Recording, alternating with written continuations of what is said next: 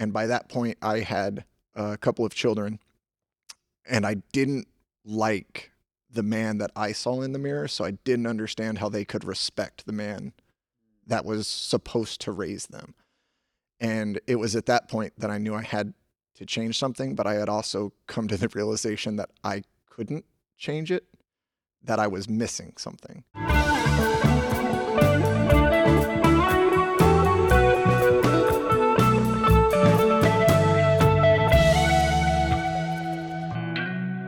Welcome to another episode of Resisting Pretense. It's 2024, and we are excited about kicking off another year. And uh, we have a guest today on the podcast. Jared Lasley is with us. Hi, Jared. How are you? I'm doing good. How are you? I'm doing well today. All right, Jared. Is it going to be weird that we're talking about it being 2024 and this is going to come out in probably a couple of months and it will No, be well into come 2024? this This will will come come out out pretty in- quick. Yeah, well, oh, really? we're behind our time. Yeah, we're we've kind of caught up with our backlog of of recordings. So Gotcha. yeah. Um, so I'm Tom Burks. I'm Scott Little. Still all right, Still, and uh, all day long.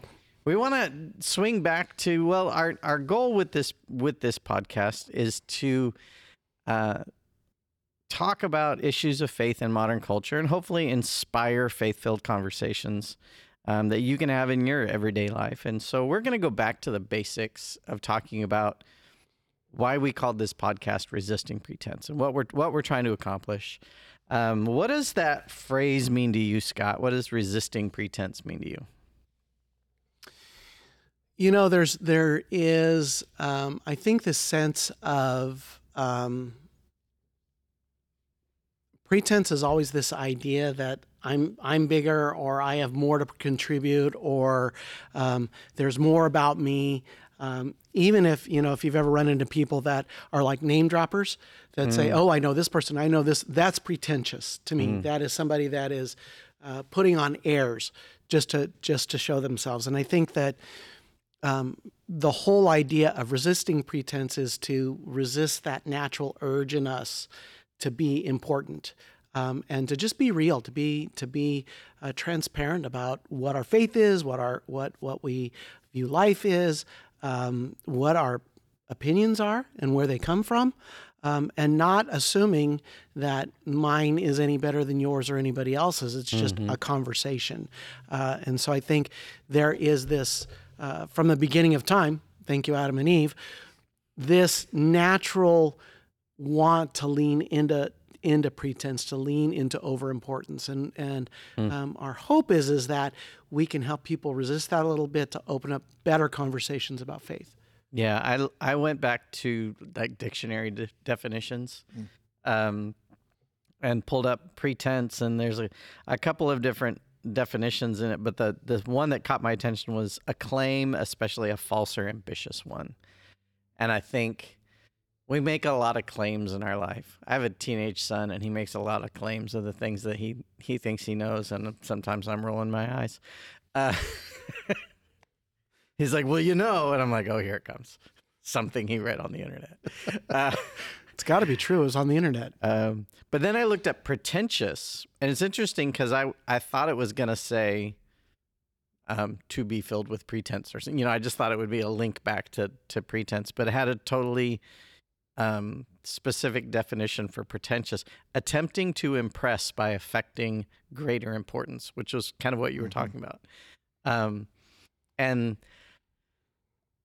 I think humility and authenticity are such a huge value to me especially in in my spiritual value system that that's that's why resisting pretense is such a big deal to me and i think a big deal to christians in our culture. We we had a long season where the christian faith was so central in our modern american culture that we got we got to get puffed up a little bit with being the center of of the universe here in the US and as our country shifts away from being a quote unquote Christian country not not that I'm convinced we ever fully were but but as as it's very clear that our culture is divorcing itself from Christian faith um I think it's important for us not to not be pretentious. Um, so This is important enough to you as the leader of our church to actually make this a pillar of what our, our values are. right, Is to say that, that we want to be a church that resists pretense, to say that we are greater, we are better, we are, we don't do that because that's not, you know, a part of who we are. We're more of a, hey, this is the, this is the reality of who we are. And such an interesting name to me for a podcast. And that hmm. was where I was going to throw over to Jared that when you first heard that, you know, when you're thinking, why would somebody name their podcast "Resisting Pretense"? What went th- what went through your mind? Yeah, it's it's definitely a, an interesting title, but you know, being a member of this church, I did understand that to be one of the pillars that we sort of use for who we are as a church. And it's it's interesting to me because one of the things that I think about, you know, I, I think about how it's to be more impressive or to be more important when you're putting on a pretense or being pretentious. You're trying to get people to believe that you are higher in value. But it was interesting to me because in my life, when I was much younger, I would put on a false face depending on who I was with. And because I ran I ran in two circles and, and one was a very positive influence and one was a very negative influence. And when I was with those negative influence people, there would be a certain facade and a certain, you know, mask or a certain demeanor and a way of behavior, a way of talking that I would demonstrate to them that if they saw me with the group of friends that I had that were, you know, my parents were church going, but I wasn't really, I didn't have a relationship with Jesus when I was younger. I just went because that's what my parents told me to Mm. do. I didn't understand it completely. Um, but if they had saw me with those friends, they wouldn't even recognize who I, I was, quote unquote. And then vice versa. If, if the kids who knew me from that circle saw me running with the crowd that I chose to run with at that time, they wouldn't understand what they were looking at. And to me, I consider that to be pretentious because maybe I Mhm. wasn't trying to look good to the bad kids, but I was trying to have them believe there was only that part of who I was. right, And so I was keeping things hidden depending on who I was around. right, right. No, that totally makes sense. So, how do you think pretentiousness and and faith um what's the relationship in our culture like do you did it resonate with you when i said i think we're in a place culturally in our in in a modern american culture where where we have to resist that because it it, it doesn't it doesn't connect Yeah, I, I think it's hugely important to resist that because it really does put that difference. in what what conjures up in my mind is that image of, you know, the the man or the woman who's standing there with the placard board on their uh, chest and they're The they're screaming near. the gospel and and it's you know the everyday Christian may not go that far, but it does become a challenge when you know that you know the truth and trying to get others to agree with that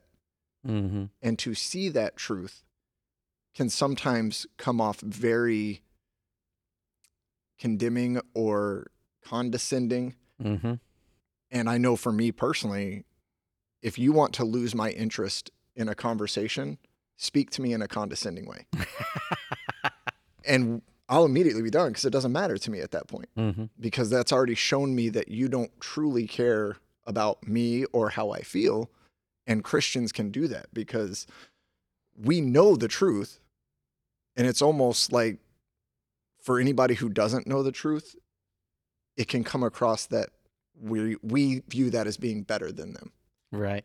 And that's a that's a fine line to- Mhm. to be confident in what you perceive to be the truth without being judgmental for people that disagree with you. That's a that's a very fine line. For sure. Well, and I think that that as you were talking, I was thinking about how um, that pretentiousness can can not only come across as what was the word you used um, Condescending? condescending, but it also is divisive. Mm. You know, and so I think about over the last you know uh, three years, the discussion about that you can't be a, a Christian without being a Republican, or you know, Mm. you can't be an American without being Christian, or you know, all of these connections that, in and of themselves, are pretentious.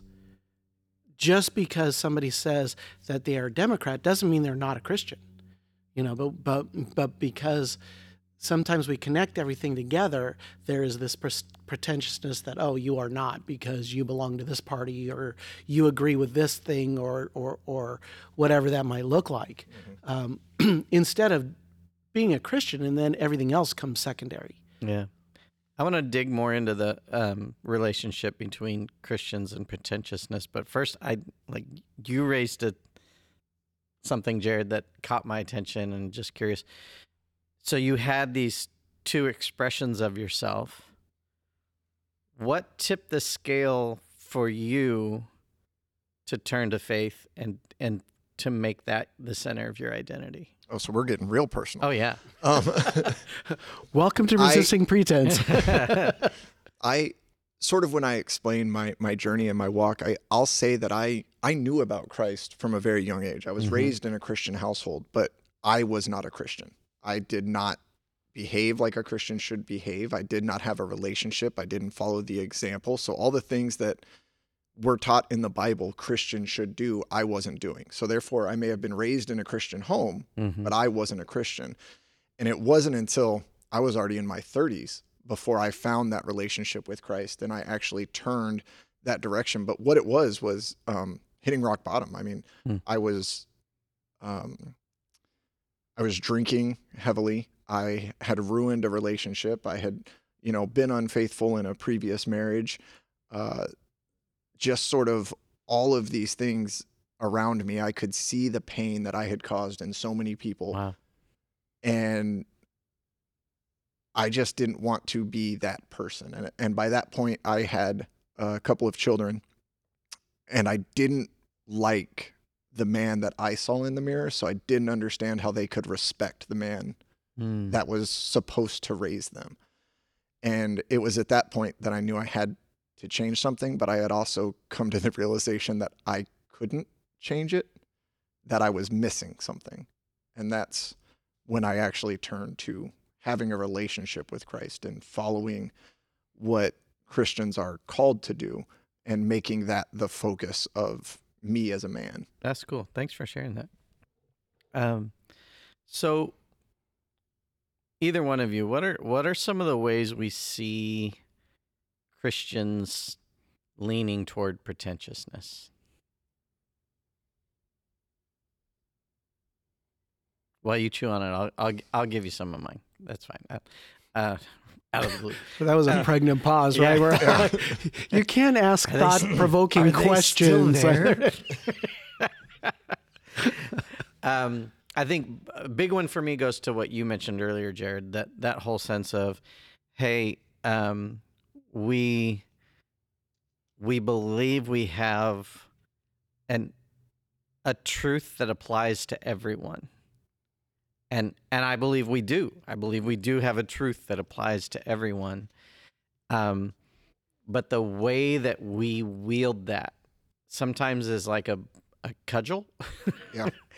and and sometimes can be a lot more thoughtful and and careful and respectful. But often the way we wield this this conviction of having an absolute truth can be very um, self-aggrandizing. Like we got it figured out, and you're all a bunch of idiots.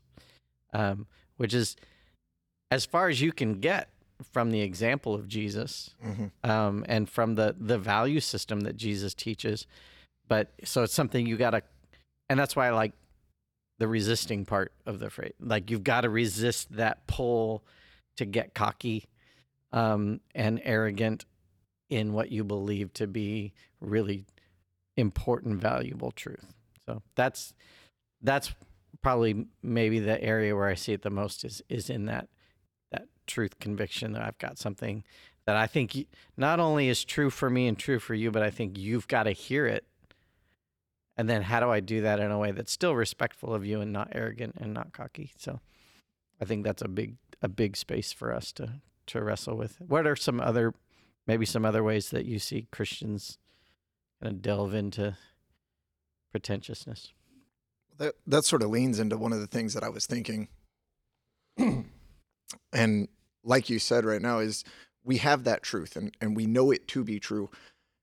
And sometimes the way people talk, you can tell that speaking the truth is what is the most important to them. And although I think that's really mm. important, getting people saved should be the focus. And if you're speaking the truth in a way that turns people away from you, you're not really getting to the purpose of evangelizing.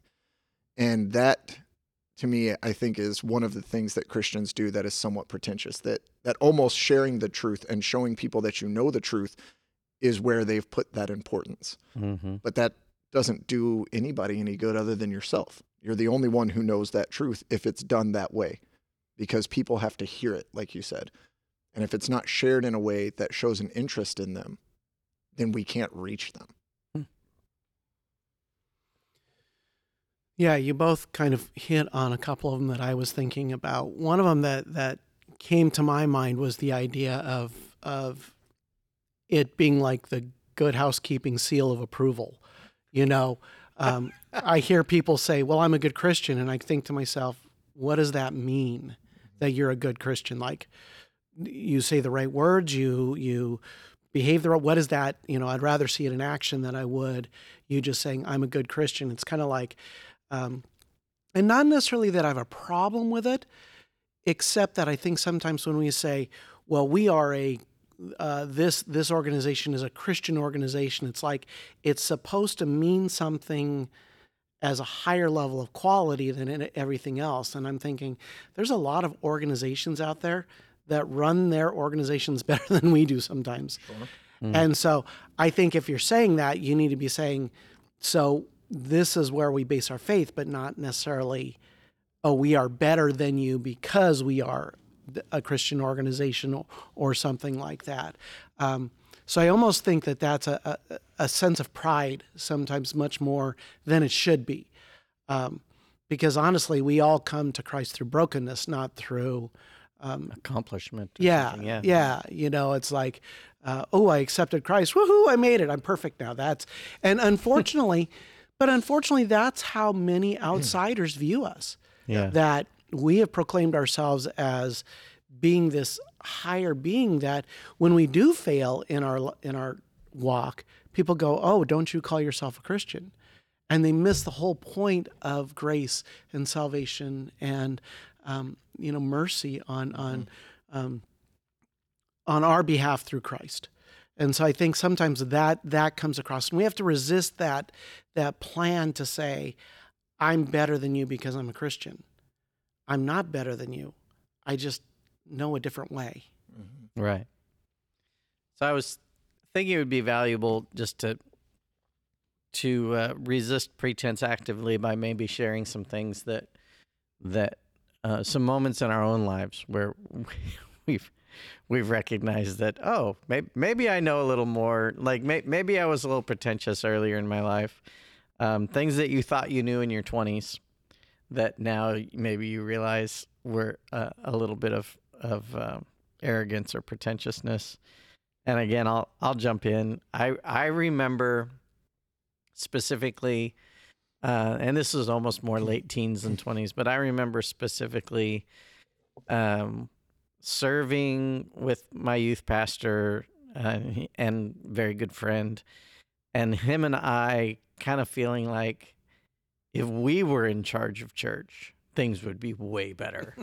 uh, and and looking at the, you know, the 40, 50, 60 year old people that that had the the reins of leadership and just shaking our heads and saying these guys are so clueless and and we have so so uh, so many better ideas than they have and and and this could be so much better if we were in charge and and um and there there may have been some truth that we had some great ideas, but the the attitude was so pretentious and the the the arrogance was, was so bad. And I don't know, it wasn't that long ago that I was thinking about that, and I thought, now I'm on the other side of the equation, and the the the twenty year olds are looking at me as like, "You're the problem, dude," and I'm like, "Yeah, you might be right." But what about you? What are things that you thought you knew in your 20s or teens or 20s or even 30s that you're like now you're like, "Oh gosh, I'm I need to I need to move on." I think when I was young, I had a much more narrow focus of things. And you know, if you would talk to your talk to my wife, she would say, "You say things with such authority that makes it sound like you really know what you're talking about." Mm. Until people start questioning about what you're talking about, and then I realize, oh wait a minute, he's not he's not And that all was that knowledgeable. the internet. yeah, that was. but and I'll give you an example. You know, I I think that um, in my younger years, I would have said uh, abortion is absolutely wrong. End of story. There's there's no there's no gray. There's no it. This is it. And I'm not saying that I that I I I disagree with that now, but my perspective on it now is there's more to the story to that woman who's having the abortion. It's a complicated issue. It's a Yeah. complicated issue. And because it's a complicated issue, you can't just look and say, this is wrong. You have to, and what I've come to is that, yes, this is wrong, but this is wrong because this is wrong, and this is wrong, and this is wrong. And it's not just one thing. It's not just, a, it's not as black and white as my narrow focus used to be. Mm. And I think that I've learned that um, I, I'm much more quick now to say, wait a minute, I need to think deeper about this before I express my opinion or before I jump in. Because uh, oftentimes I'd jump in with my opinion with authority that it, w- it would come across like I knew with absolute what I was talking about, when in reality, there was much more to it than what I, and, and I think that's very pretentious. Yeah, that's um it's interesting, you know, my answer, especially because of the time frame that you gave and uh, not not truly being a believer at that time, but Mm. some of the pretension that I had is in my teens and my 20s and the things that I was doing, the ways that I was behaving because I grew up in the church, I almost felt like I knew all the information, but I didn't have a relationship. So I could use what I knew to get around any guilt I should have felt. and it was it was pretentious of me to think that I could do that because hmm. of the knowledge I had. I thought I could manipulate it to allow me to continue to live the way I wanted to rather than the way that I was supposed to. Mm. And that was incredibly pretentious. And one of the things that I still struggle with is what Scott was just talking about is that definitive lines of, of black and white. And I I can easily rule out any gray. Hmm. And it makes it it's a great thing in certain ways because I'm not as hurt by things emotionally or relationally as you know someone like my my wife who's very considerate of the possibility outside of her own view Hmm.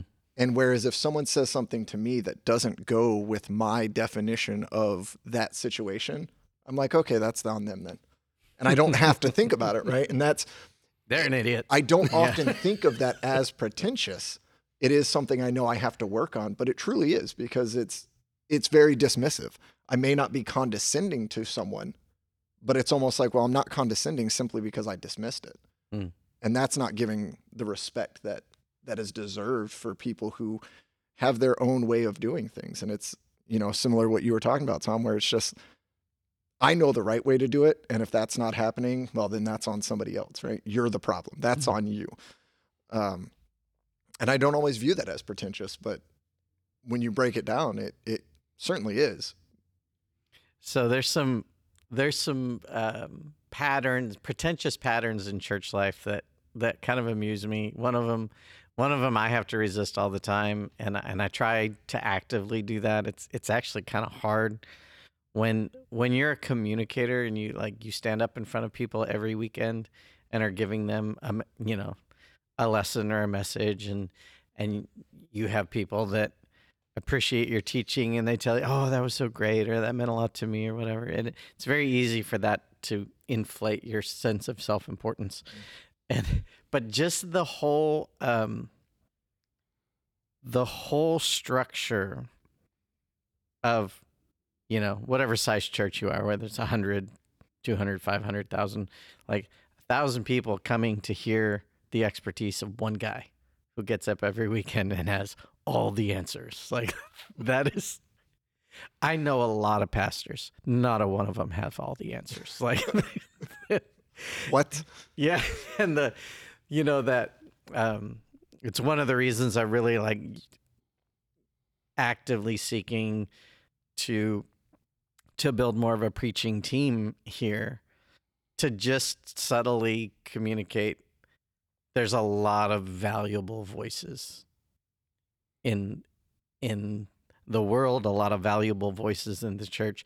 You don't you don't have to hear truth from just one one guy that you think has it all figured out because i guarantee you there's no one person that has it all figured out. Like it's a it's a group effort to come and and really hear from god and and learn about god. And so that's one of the things that i always felt like it was very pretentious. In fact there was a, a video once that i saw put on by a church in georgia and they did they do some really fun stuff but this one in particular they they spoofed their own worship services and they they did this little like promo video of a worship service and all of it was just like um making fun of themselves and like you know the the worship leader got up and it was like they played a song, but the lyrics to the song was like "loud noise, big lights," you know, like "get your attention,"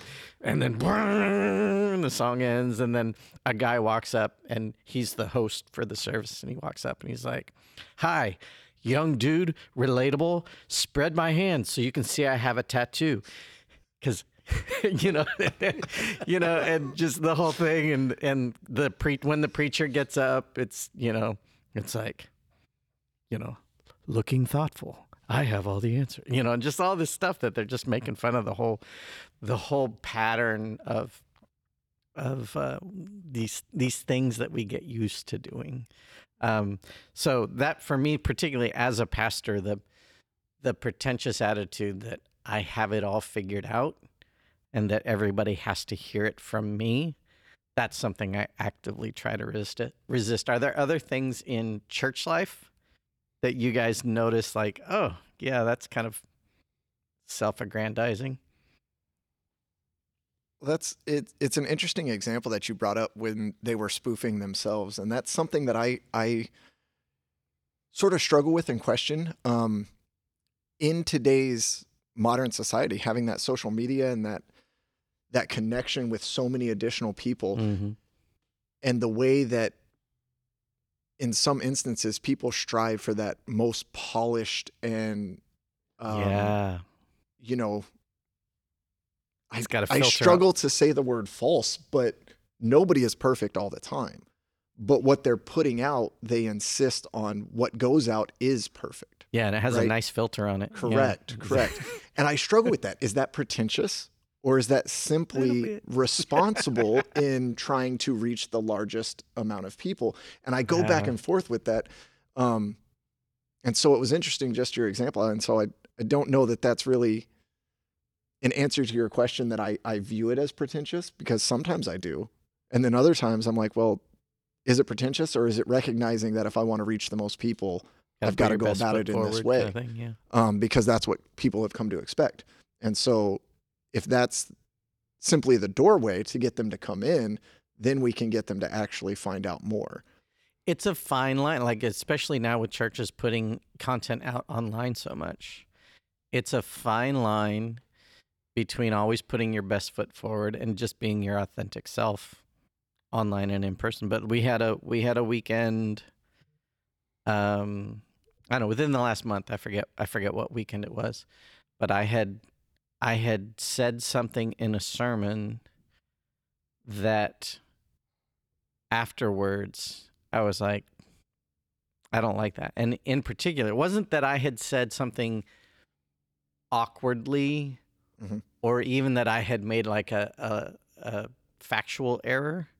It's that I said something that potentially hurt somebody else's feelings. Mhm. Like it undermined somebody else. And I didn't really intend it that way, but I realized after the fact, like, oh, they could really take that hurtful.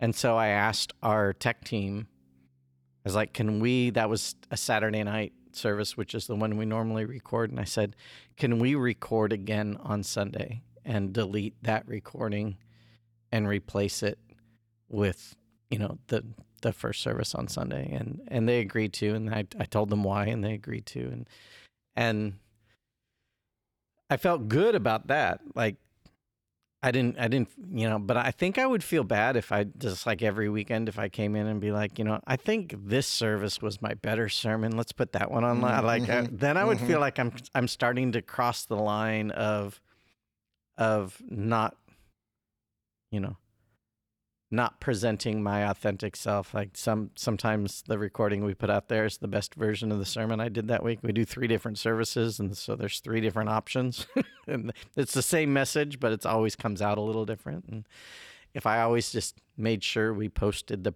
the best one, I would feel I would feel like I was being a little bit false. That sometimes sometimes it's not always that crisp and clean. I mm-hmm. don't know. What do you think, Scott?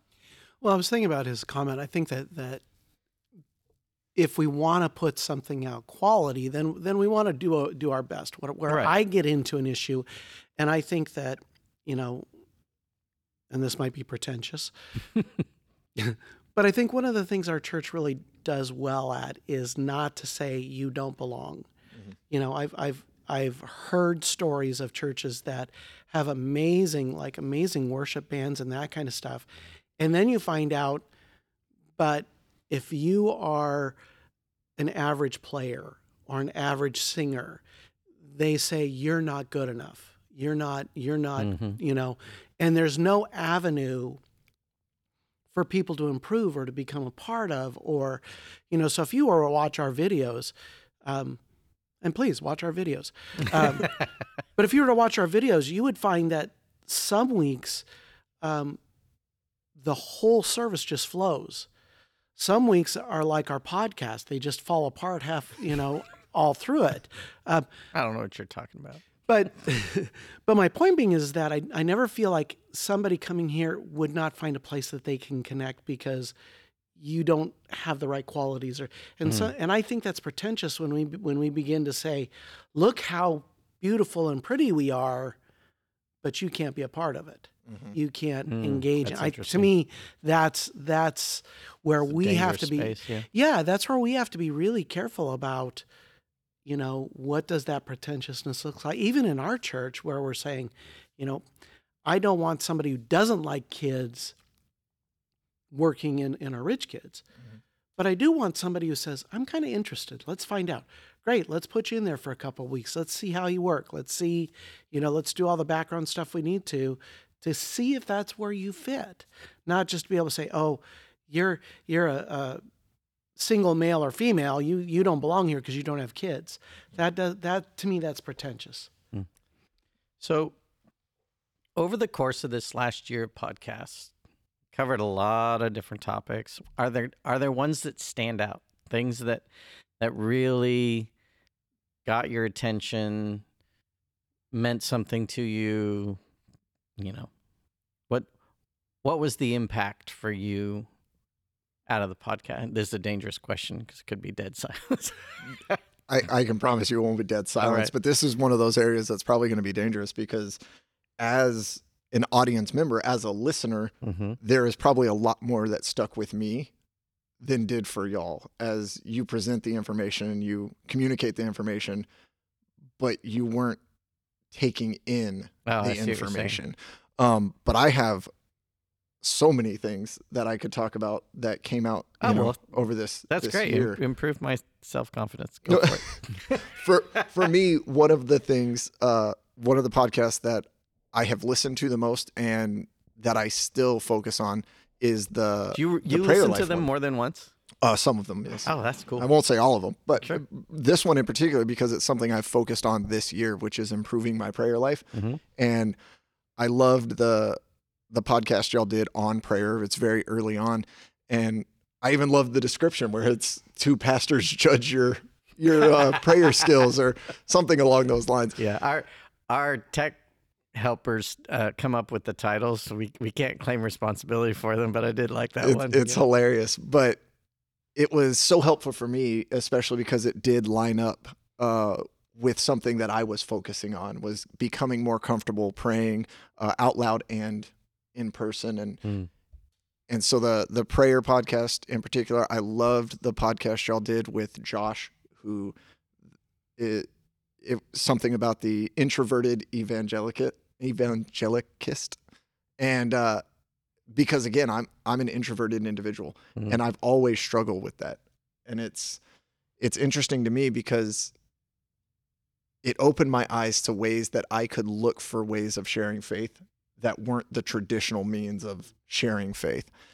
And he spoke about using even the way he does his job as a way of showing people that he loves God because if someone ever talked about him doing a good job, he would refer to it being, well, we're supposed to work like everything we do is for God, and so I better be doing my best. And then it hmm. opens that door where right. someone wants to then hear about God.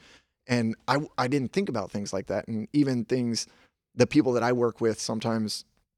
I like to joke around. I'm a positive person. I'm not surrounded by those same types of people at my work. And so sometimes they'll they'll say something like that, like, "Man, you're always just happy." And up until I heard that podcast, you know, I would always sort of brush it off. I don't like to take a compliment, and so I would make a condescending joke or, you know, self condescending joke or something along those lines. But then after that podcast, I'm like, that's the perfect opportunity to let them know that my joy doesn't come from me. So it's easy. Mm. It's easy to be happy when I'm not counting on myself or my circumstances for that.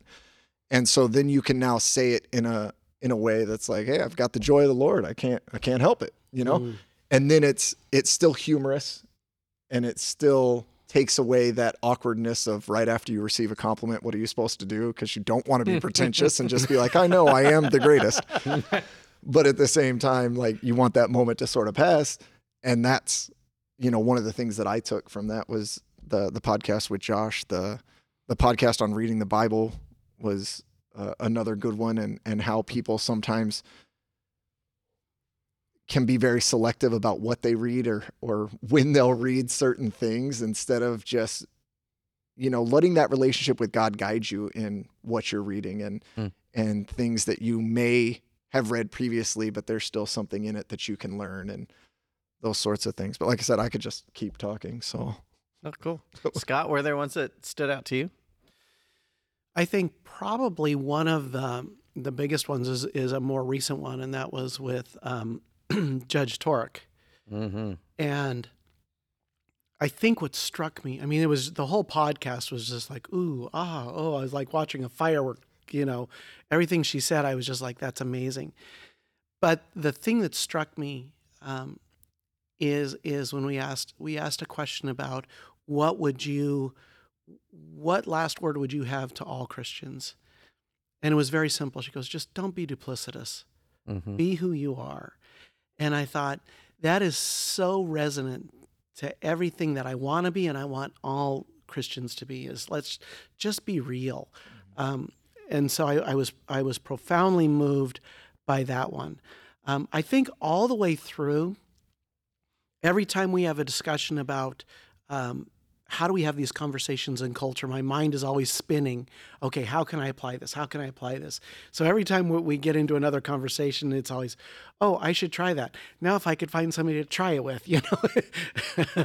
so I um, I can't remember if it was in the podcast with Josh uh, that you mentioned, Jared, but there was a there was a lesson that impacted me from one of them, and it was about our motivation for talking about our faith and Mhm. whether whether we're motivated by by winning, like winning an argument, or or even just like winning a person to the kingdom, and whether it's a it's a selfishly driven motivation or are we motivated by love are we motivated by like hey this person this person's in a terrible situation and i want to i want to love them care for them support them and hopefully in the in the course of that they're going to discover that that comes from a change in my heart that that Jesus made that that they could experience as well. Um, but you know it, it exposes a pretentiousness sometimes in the church. I've literally seen churches that that stopped doing like an outreach like stopped helping someone or a category of people like oh well we we stopped reaching out to that school because uh, none of those people would come to our church. Like oh so so the only the only reason you're serving is for your own benefit? Or is it that you know if if you'd reach those people and they ended up at other churches is that okay? Is it is it more about caring about that they get a relationship with Jesus Mhm. or about just building up your particular church or you know I I knew people that we used to call it their gospel gun and they have notches on their gospel gun like you know I told somebody else about Jesus I told somebody you know and they're just firing bullets out of the gospel gun and it was really more about them their sense of accomplishment of how many people they told Mhm. rather than caring about those people and Yeah. the state of their lives and so so that was that was a that was a reminder to me and and I again I don't remember if it was from that Josh episode but definitely struck me I think because I think it was from Josh because I just Mhm. saw in him this compassion for people that was Right. genuine it wasn't wasn't about I'm trying to trying to get something from them I'm trying to give something to them Mhm. and that seems so genuine in him the the Judge Torok episode was mind blowing for me, but mo- more because it re- it exposed a pretentiousness in me. Um, I think I I had this perspective that pastors are so unique and nobody else has the same kind of issues in their life, their professional slash personal dynamic that pastors have, where everybody looks at them as as um, often untouchable, separate. And then she started talking about how people view her as a judge and they they conflate that with who she is as a person and how you know she doesn't like to tell people what she does for a living because as soon as she says i'm a judge they start treating her different. And i've had the exact same experience. Like i don't i don't generally lead with i'm a pastor. You know i I try to be curious. What do you do for a living? Oh, yeah, I work for a church. Is usually is is usually how I start, and if they get curious, I'll I'll eventually disclose my role. But when once you say I'm a pastor, like you can see them mentally scrolling through. Did I swear in the in the last five minutes? Like, did I did I use any cuss words that offended this? And like, and and then all of a sudden they panic, and and I just I think I pretentiously thought that was so unique to my role. And when she started using the exact same language, I was like, wow, how cool it is that, like, here's somebody I can really identify with if I just get over myself. Mhm. So that was, that was a big, that was a, a good, big deal to me. I think that over 2023, some of the one of the things I've been really impressed with is, um, including you, is the the humility of our guests. Just the humbleness to say, "This is who I am. This is where I'm at. Here's the things I've walked through to get to this place." And and I think there was just that that just comes across in volumes, uh, both to me and to our listeners. And I think that's just incredible. Well, I think it speaks to the dynamic that you two create in doing this podcast. I've talked to Tom. I don't think I, I've told you, Scott, but I, I love when I listen to a podcast called Resisting Pretense and I hear y'all talking about not pressing record for the first 10 minutes of talking and now y'all are having to go back or you know something will will happen and i'm like it would have been so easy to just edit that out and to not include that. And it could have looked more polished. It could have you know come across more uh flawless but it, it's left in there and you know i choose to think that it's deliberate and Mhm. that it it's so fitting for that title of of resisting pretense and being who we are and and saying things but I don't know if we're we're about to head on, but I did since I had you both here and I mentioned the prayer podcast. There's something that I've been working on this this year, so I'm just going to ask y'all, how do you find a balance in your prayer life of praying in faith while accepting his will? Mm. So today's podcast was sponsored to you by Diet Coke. Unofficially sponsored. unofficially.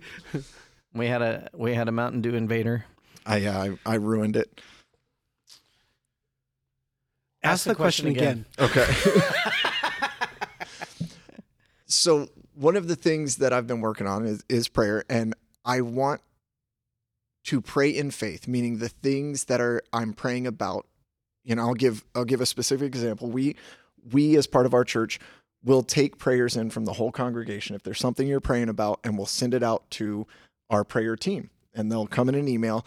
And there's things in there that I want to pray about, convicted and in faith, that we have the power very specifically it's when it comes to um, family members or or members of our congregation who are struggling and fighting against cancer and i want to be able to pray definitively knowing that we have the power to heal those things through christ's intervention but then every time it's like if i'm praying with that conviction am i taking away from god's will and if i'm praying well let your will be done am I taking away from having the conviction of knowing how much power prayer has?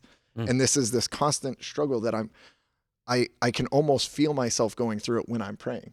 And you know, for for personal things too, when I'm praying for growth and I'm praying for development and I know that through God's help I can, but then it's almost like, well, wait, am I wanting these things just for me or is this what God wants? But then do I lose that faith and that conviction if I'm saying, well, only only if it's what you want, God, because I think that's what you want, but I don't know that's what you want. And so now I'm gonna I'm backing down in my prayer now. And so now it's not convicted and it's not as faithful and it's not as strong. So how do y'all balance that in your own prayer lives? I'll let the man who knows everything. He is the pastor. he is the pastor. I was gonna say, I'll let you know when, once I figure it out. Um, let me let me go ask one of the other pastors. I, I've I've had three or four thoughts as you were talking, hmm so I don't, I'm not exactly sure what you said. Um, Me neither. no, the the first thing that crossed my mind, and I aspire to do this, but I'm terrible at it, is I think often we don't stop to ask God, "What do you want to do here?" Mm, we we think about what do I want to happen, and we might ask the question to ourselves, "Is this what God wants to happen?" But we don't necessarily actually make that a part of the prayer. We're just Mhm. like because we don't know, and I think because often because we're afraid that we're not going to get an answer from God, we don't actually ask Him. Um, and not the answer of will you heal this person like the question do you want to heal this person so let's just use the the cancer example somebody has somebody has cancer and so we're trying to decide do we pray for god to strengthen them for what they're going to go through or do we pray that god would heal them and you're trying to decide because i want to pray confidently yes. one way or the other then I think often we we don't stop and say, God, what what do you want to do in their life? And it takes it takes time to ask that and listen. And and sometimes you'll get an answer. Sometimes you'll get a conviction like I really think God wants to heal them or I really think th- there's a purpose for this in their life that they're going to have to they're going to have to wrestle through. And so I'm going to pray for that. But I think praying stopping and really listening to God I, I recently ran across this thing in prayer um, that I'm scared to death to do uh, but of asking God that question what do you want to do here? and then and then starting to write like in a journal or uh, just on paper whatever but starting to write what do you think God is saying you don't have to be right you could be like but Right. but write down what you're thinking God would say about this. And then look at it and be like, is that what I really think God thinks? Or is, is that what I Mhm. want him to, you know, and just Right, trying to right. wrestle through listening to God, but doing it in an active way, like actually writing down what you think God is saying uh, or, or might say. Um, so that was the first thought I had, and that's something I'm I'm trying to implement more in my own prayer life is is active listening to God. The second thing that that I was thinking is I'm I'm not sure it's a one or the other prospect. Um, and I and I thought about it from this point of view. You've got five kids, right? Five, Yes. six, five, Five. five kids. If Caleb came up to you and said, "Dad, I was wondering if you would get Peyton an iPad for Christmas," and in your head you're thinking, "There's no stinking way I'm getting Peyton an iPad." Like, she has a, you know, she has a Amazon tablet. It's fine. It meets her needs. I'm not buying, I'm not spending, you know, X amount of dollars more to give her a second tablet that she doesn't, you know, and, and in your head, are you offended that Caleb wanted something extravagant for his sister? No, of course not. And so I think when we go to God and we're we're praying for someone and we're asking for something extravagant for them, this this remarkable miraculous healing. I don't think God's offended that we're asking something that he may or may not end up doing. Mhm. I don't think it bothers him that that we might pray that way. Um, and I, and I think to an extent, there's a there's a beautiful expression of faith even in the ask. Like Caleb, Caleb's like, "Hey, Dad, I, I think you got it in you to to give her an iPad." Like, to me, like he sees you as as having resources beyond measure, and that's no big deal. And you might be like, "I can't afford that," you know. and so when we ask ex- extravagant things of God, we're we ask because we believe he's capable of it and that's honoring i mean that's that that's good and so I, to an extent um if i've asked god and i've and i've actually attempted to listen and i and maybe i feel like i don't know what he wants to do here but i know i'm really hoping this person gets healed then i'm going to pray god I, I- like i know what you're capable of and i'm i'm praying that you do that here um then then I think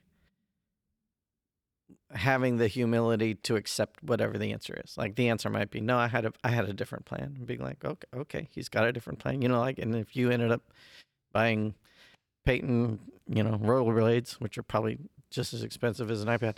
Uh, but Caleb's got to be okay that, you know, you're like, hey son, I appreciate that you asked that. That's not the plan, but I've got a I've got a gift I think she's really gonna love. Mm. Um, and and if he can't take that, like if we can't take a different answer from God, then we've kind of placed ourselves in the position of judging his plans. That's a it's kind of a dangerous place to be. Oh, yeah. So so I, I think it's okay to pray in hope for something and be right or wrong. Because as we pray in in hope and in faith for something to happen, if that's not what happens, that doesn't mean the prayer was bad. It means we had an honest conversation with God. God, this is what I'm really hoping for. This isn't like, and I'm believing you might do it, and and I, I'm asking you to do it. But we still have to have that. I think that humble posture of, but you're going to do what you're going to do, and I'll like, I'll respect that. I don't know if that's helpful. I think um, You didn't say anything, so I'm assuming it's not. I didn't want to step on Scott's toes. No, it, it is helpful. I It's- think, yeah, I think that having been a person that's gone through cancer, I I have the perspective that I I remember, you know, that um, finding the growth, not sure what it is, having to deal with all the unknown, and then finding out it's cancer. Um, rel- a relatively minor kind, but still, you know, you're The told C word. you have cancer. Yeah, you Mhm. know.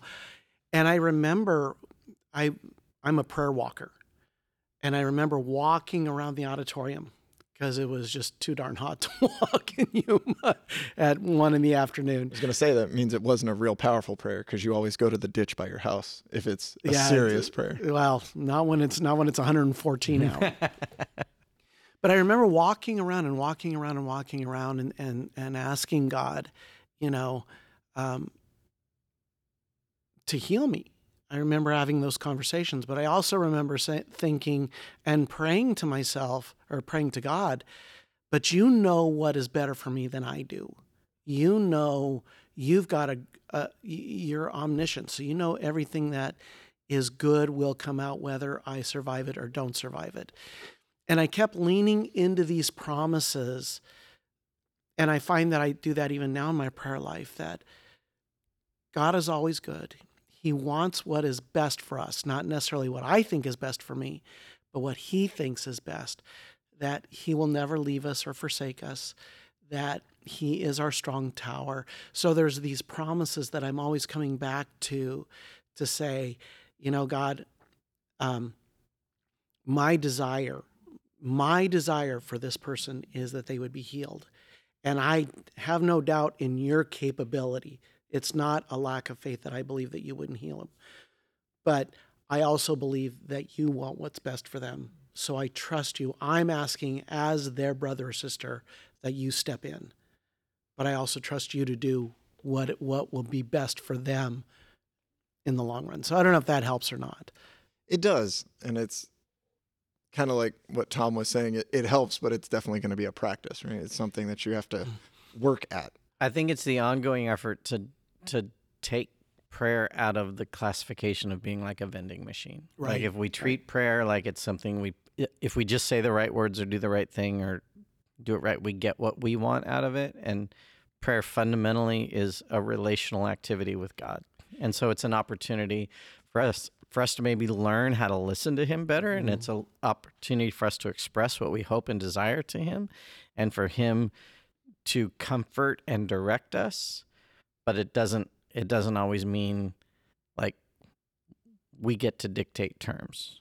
And that's what that's what the vending machine mentality essentially ends up in is if you have a mentality of prayer is this thing where i get to dictate terms to god like this is what he has to do then then i don't think you're really not that's that's not prayer as as i envision it it certainly And I think it is kind of like the the analogy I was thinking about as you were talking was it's like kind of like walking on a balance beam. Sometimes you lean this way and sometimes you lean that way and you know, I find myself leaning more than I am solid in the center more oftentimes than not.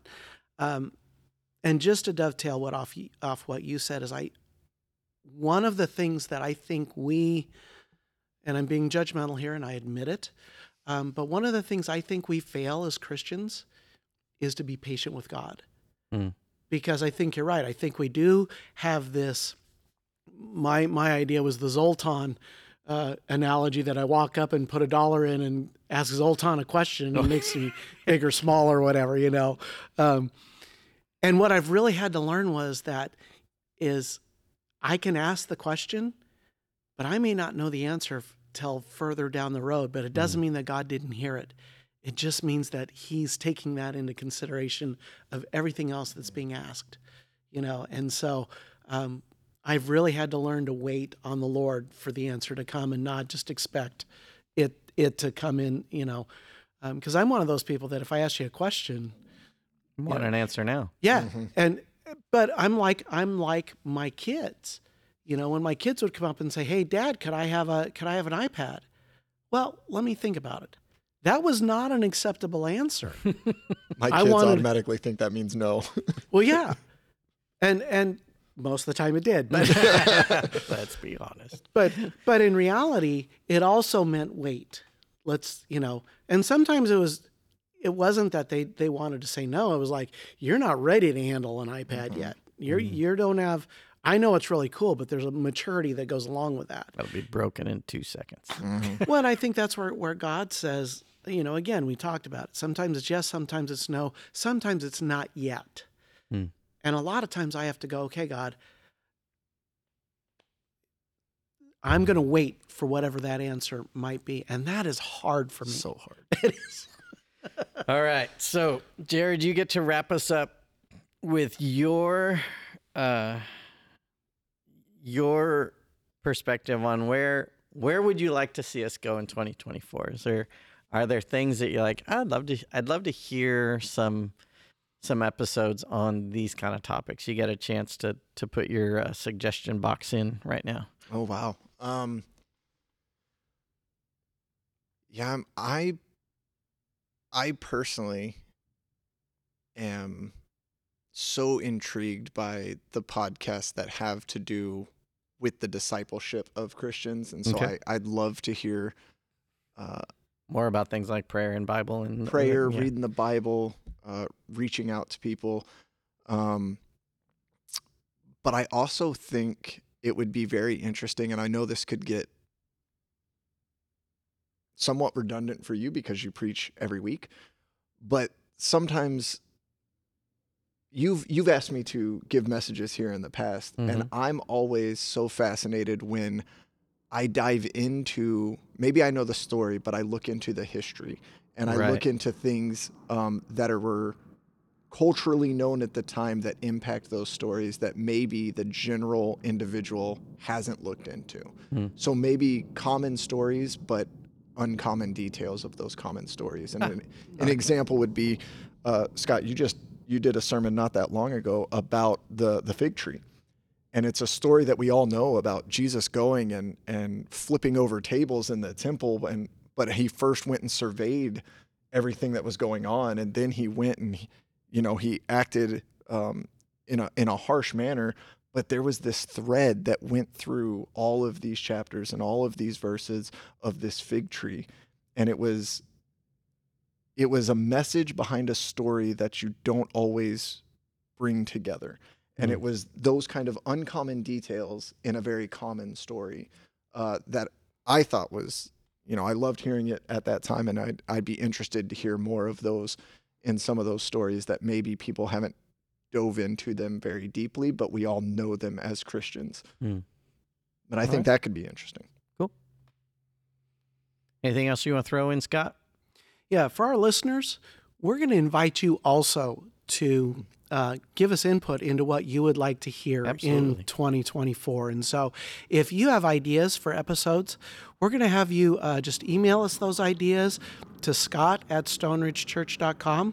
And then I'll bug Tom about what, what comes in. And, and um, But we would love to have your input as well. So Absolutely. if there's an episode you want to hear, uh, let us know what that might be. And, and you can just, like I said, email that to scott at stoneridgechurch.com.